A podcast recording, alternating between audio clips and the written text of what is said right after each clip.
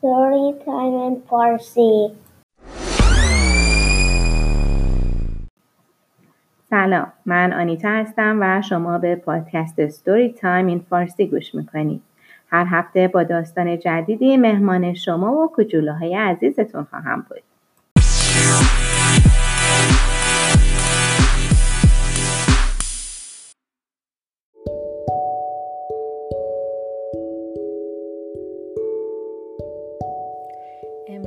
کتاب بسیار زیبای شاهنامه رو داریم به روایت حسین فتاحی.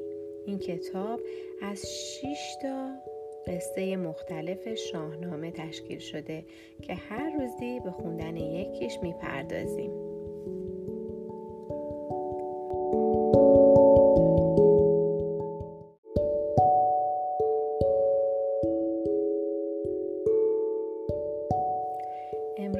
کتاب بسیار زیبای شاهنامه رو داریم به روایت حسین فتاحی.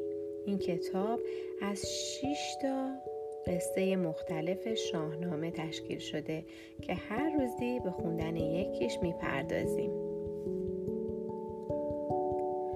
به نام خداوند جان و خرد که از این برتر اندیشه بر نگذرد داستان امروز زحاک و کاوه آهنگر از مجموعه داستانهای شاهنامه به روایت حسین فتاحی. روزی روزگاری سرزمینی بود شاد و خرم با های سبز چشمه پر آب های تناور و مردمی خوب و شجاع. آن سرزمین همسایه ایران بود. در آن سرزمین شاهی به نام مرداس حکومت می کرد مرداس با مردم کشورش خوب و مهربان بود او حتی پرنده ها و چرنده ها را دوست داشت مرداست هزار اسب هزار شتر و هزار گوسفند داشت از آنجایی که هیچ دلی به قصه نمیشه مرداست هم یک غم بزرگ داشت او از اخلاق و رفتار بد پسرش رنج می برد. پسرش زحاک بسیار بیرحم و سنگ دل بود و همین مرداس را نگران می کرد. وقتی زحاک به سن جوانی رسید گول شیطان را خورد پدرش را کشت و به جای او بر تخت شاهی نشست. هنوز چند روزی از پادشاهی زحاک نگذشته بود که دوباره شیطان نزد او رفت. این بار شیطان به صورت جوان زیبایی در آمده بود. زحاک پرسید چه می‌خواهی جوان؟ شیطان گفت ای شاه من آشپز بسیار ماهری هستم و بهترین غذاها را میپزم. دلم می‌خواهد آشپز مخصوص شما باشم. زحاک خواهش او را قبول کرد. شیطان خوشحال شد و برای زحاک غذاهای خوشمزه پخت. روزی از روزها شیطان به زحاک گفت ای شاه بزرگ خواهشی دارم. دلم می‌خواهد که شانه شما را ببوسم. زحاک گفت ببوس. شیطان اول شانه راست زحاک و بعد شانه چپ او را بوسید. در همان لحظه اتفاق عجیبی افتاد. از جای بوسه های شیطان دو مار سیاه سر بر آوردند. دو مار در دو طرف سر زحاک پیچ و تاب میخوردند زحاک ترسید و با شمشیرش مارها را کشت و آنها را کند و دور انداخت. اما فورا دو مار دیگر بر روی شانه های او رویدند. این بار شاه پزشکان قصرش را خبر کرد ولی از دست آنها هم کاری بر نیامد و نتوانستند مارها را از بین ببرند مارهای دوش زحاک همیشه گرسنه بودند و دو طرف سر او فشفش می کردند. زحاک از آنها می ترسید و نمی‌دانست چه کند. این دفعه شیطان به صورت پزشکی درآمد و پیش زحاک رفت و گفت دوای درد شما پیش من است. زحاک پرسید دوای درد من چیست؟ شیطان جواب داد اگر می‌خواهید این مارها آرام شوند و شما را اذیت نکنند باید هر روز جوانی را بکشید از مغز سر او غذایی درست کنید و به مارها بدهید آن وقت آنها کاری با شما ندارد از آن روز به بعد ماموران زحاک هر روز جوانی را می گرفتند و به قصر او می بردند. بعد او را می کشتند و مغز سرش را به مارها می دادند. روزها و هفته ها می گذشت و تعداد جوانان کمتر و کمتر می شد. مردم از دست زحاک ستمگر بسیار ناراحت و نگران بودند. پادشاهی زحاک هزار سال طول کشید. در این مدت راستی و درستی از بین رفت و افراد نادان بر ایران حاکم شدند. هنر اخلاق و رفتار خوب از بین رفت و مردم به طرف کارهای ناپسند و جادوگری روی آوردند. شجاعت پیدا نمی‌شد و حتی دیگر کسی جرأت نداشت از ظلم زحاک حرف بزند. مدت ها گذشت تا اینکه شبی از شبها زحاک خواب عجیبی دید. در خواب دید که چند مرد جوان به قصر آمدند. او را گرفتند با گرز بر سرش کوبیدند و به زندانش انداختند. زحاک خیلی ترسیده بود از خواب پرید و فورا خوابگزارهایش را خبر کرد. خوابگزارها آمدند و کنار تخت زحاک ایستادند و او خوابش را برای آنها تعریف کرد. خوابگزارها به فکر فرو رفتند. خواب زحاک معنی خوبی نداشت و آنها می ترسیدند که حقیقت را بگویند. زحاک منتظر بود. بالاخره پیرمردی شهامت به خرج داد و گفت ای شاه از بین مردم ایران جوانی پیدا می شود و به جنگتان می آید شما را شکست می دهد و به زندان می اندازد زحاک ترسید و پرسید این جوان کیست و پدرش چه نام دارد؟ خوابگزار گفت نام او فریدون و پدرش آبتین است. زحاک دستور داد تا آبتین را پیدا کنند. ماموران زحاک آبتین را گرفتند و به قصد بردند. آنها که فهمیده بودند آبتین پسری ندارد به دستور شاه ظالم او را کشتند و از مغز سرش برای مارها غذا پختند.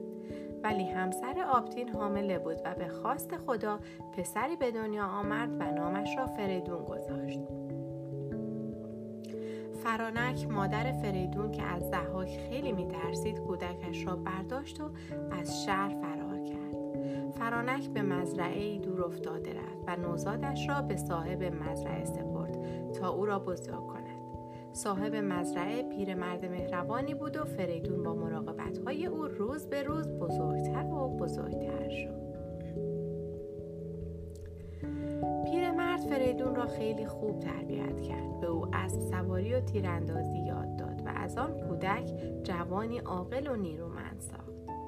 روزی از روزها فریدون نزد مادرش رفت و پرسید پدر من کیست؟ نام او چیست و حالا کجاست؟ فرانک جواب داد پدرت آبتین نام داشت و مردی مهربان و آزاده بود ولی زحاک او را کشت و از مغز سرش برای مارهای دوشش غذا پخت فریدون از شنیدن این حرف خشمگین شد و گفت من به جنگ زحاک می‌روم و انتقام خون پدرم را می‌گیرم. فرانک گفت پسرم این کار خطرناک است. زحاک سربازان زیادی دارد و تو تنهایی باید از مردم کمک بگیری. باید مردم را به خود همراه کنی.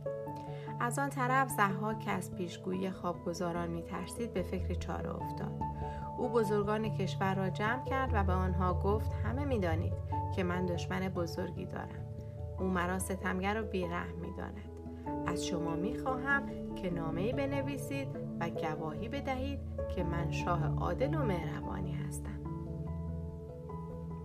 بزرگان ایران از ترس زحاک نامه ای نوشتند و گواهی دادند که زحاک شاه خوب و مهربانی است. اما ناگهان از میان مردم مردی بلند شد و فریاد زد این حرف دروغ است. تو بی رحم و ستمگری. زحاک که تعجب کرده بود پرسید تو کیستی که از قدرت من نمی ترسی مرد جواب داد من کاوه آهنگر فقیری هستم. همین امروز ماموران تو پسران مرا گرفتند تا آنها را بکشند و برای مارهایت غذا درست کنند. زحاک دستور داد که پسران آهنگر را آزاد کنند. بعد از او خواست که گواهی بدهد. زحاک ستمگر گواهی بدهد که زحاک ستمگر نیست. ولی کاوه این نامه را پاره کرد و بر زمین ریخت. بعد هم از قصر بیرون آمد. مردم که این خبر را شنیدند خوشحال شدند و دور کاوه را گرفتند تا به او کمک کنند. کاوه فریدون را می شناخت و می دانست که او آماده جنگ با زحاک است. کاوه آهنگر تصمیم گرفت به کمک فریدون برود. او پیشبند آهنگریش را باز کرد و آن را بر سر نیزه بست و به طرف خانه فریدون رفت. مردم هم دنبالش به راه افتادند. کاوه آهنگر و مردم بیرون خانه فریدون جمع شدند فریدون که منتظر کمک مردم بود خود را برای جنگ آماده کرد. مردم به دستور او اسبها گافها و شمشیرهای خود را آوردند. وقتی همه چیز آماده شد فریدون فرمان حرکت داد و همه به طرف کاخ زحاک به راه افتادند. پس از مدتی مردم به کاخ رسیدند و دور تا دور آن را گرفتند. چون دیوها و جادوگرهای زیادی در سپاه زحاک بودند جنگ سختی در گرفت. بالاخره فریدون و ایرانیان سپاه زحاک را از بین بردند و خود, و خود او را گرفتند و به دستور فریدون دست و پای زحاک را بستند. او را بر اسبی سوار کردند و به کوه دماوند بردند و در قاری تاریک زندانیش کردند. به این ترتیب مردم از ستم زحاک نجات پیدا کردند و فریدون شاه ایران شد.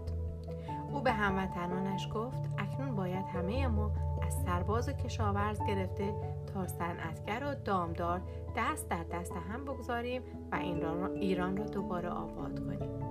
فریدون سالهای سال پادشاه ایران بود در دوران او مردم به خوشی و خوبی زندگی می